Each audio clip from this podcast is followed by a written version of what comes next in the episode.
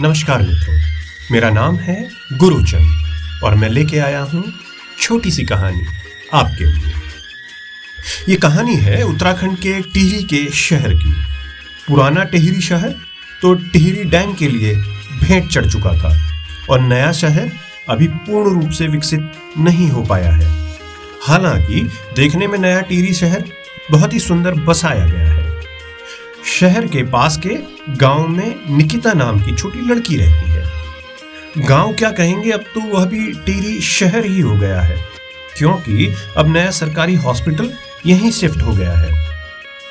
और इसके चलते तमाम दवाई से लेकर खाने पीने की सभी दुकानें भी यहाँ बन गई है।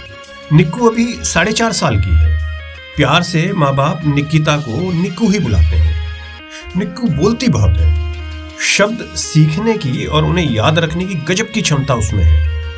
वह अपने माता पिता और छह साल के अपने भाई विभू के साथ यहाँ रहती है।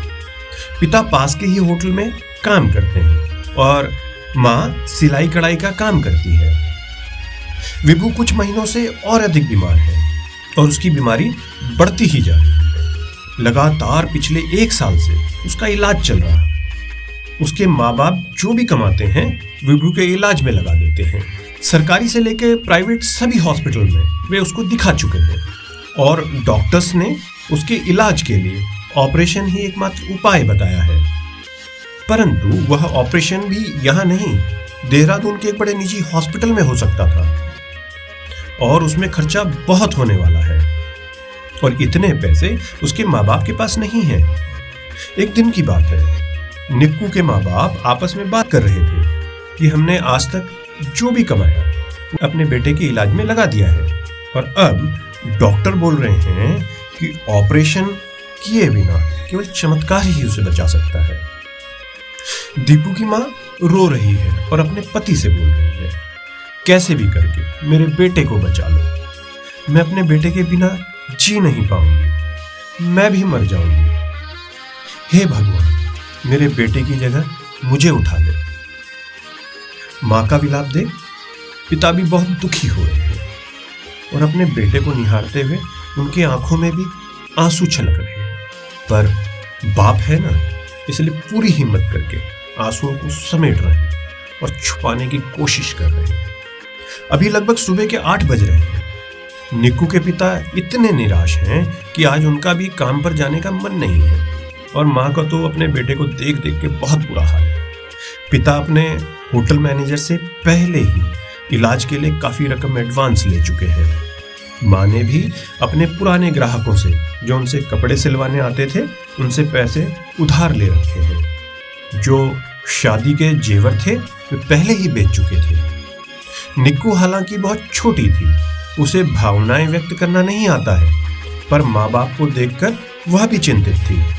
और उसे लग रहा था कि वह ऐसा क्या करे कि उसकी माँ बाप और भाई सभी खुश हो और उसका भाई ठीक हो जाए।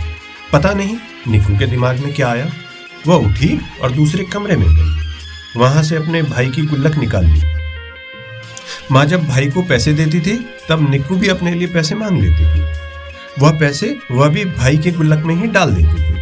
उसने उस गुल्लक को खोला और मुट्ठी भरकर चिल्लर पैसे हाथ में भर लिए। उसके छोटे से हाथ में शायद चार से पाँच रुपए ही आए होंगे, और वो घर से बाहर चल गई। निक्कू के माता पिता अपनी इस बहुत बड़ी मुसीबत का क्या समाधान हो सकता है सोच सोच कर दुखी हो रहे थे। उन्हें निक्कू का कुछ भी ध्यान नहीं रहा।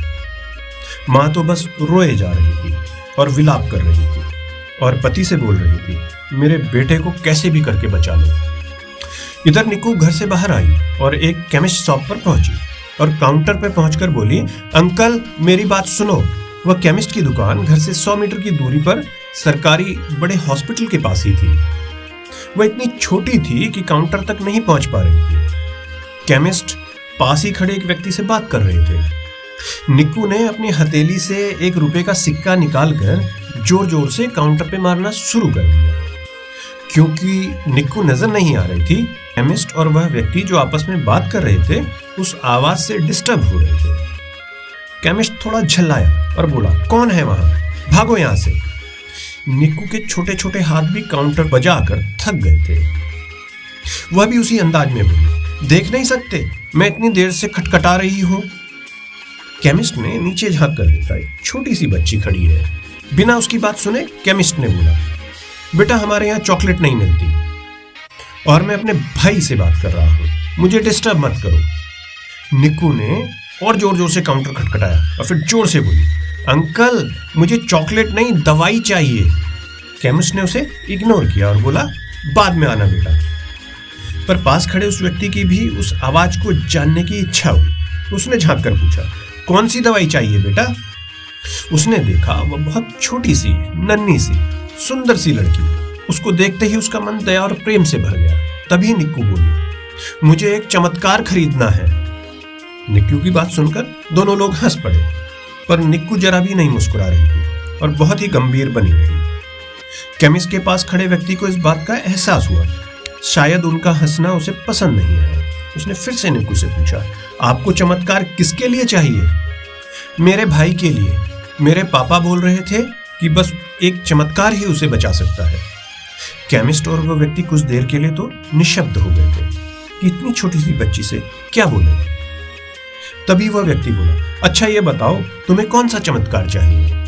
हमारे पास तो बहुत सारे चमत्कार हैं। और निक्कू को लेकर उसके घर पहुँच गया। उस व्यक्ति ने उसके घर का माहौल देखा। माँ भी रोए जा रही थी और ज़मीन पर बैठी थी। पिता उसके पास ही ज़मीन पर बैठे, उसे समझाने का प्रयास कर रहे थे। उसका भाई बिस्तर पर दर्द से कर रहा था। यह घटना आज से तीन दिन पहले की है। आज तो निक्कू के भाई का ऑपरेशन देहरादून के एक बड़े निजी हॉस्पिटल में हो गया, जो कि एक बहुत ही जाना माना प्राइवेट हॉस्पिटल है, और वह बिल्कुल ठीक है। वो जो व्यक्ति याद है ना, जो केमिस्ट की दुकान पर था, और निकू को साथ लेकर उसके घर गया था, वह केमिस्ट का बड़ा भाई था, और देहरादून के उस निजी हॉस्पिटल में एक न्यूरो सर्जन है। उसने निकू के भाई का ऑपरेशन किया, और वह भी बिना किसी पैसों के। वाकई में निक्कू ने उस दिन चमत्कार खरीद लिया था। दुआओं के रंग नहीं होते, पर ये सचमुच रंग ले आती हैं। यदि ईश्वर पर आस्था है तो उलझनों में भी रास्ता है। मैं किसी से बेहतर करूँ, क्या फ़र्क पड़ता है? मैं किसी का बेहतर करूँ, बहुत फ़र्क पड़ता है। समंदर ना सही, पर एक नदी तो होनी चाहिए। तेरे शहर में ज़िंदगी कहीं ना कहीं तो होनी चाहिए। तो कैसी लगी ये छोटी सी कहानी जी से स्टोरी की तरफ़ से आपके लिए? यदि आपके पास भी ऐसी छोटी कहानियाँ हैं तो आप G says story at the rate Gmail dot com पर मेल कर सकते हैं। Thank you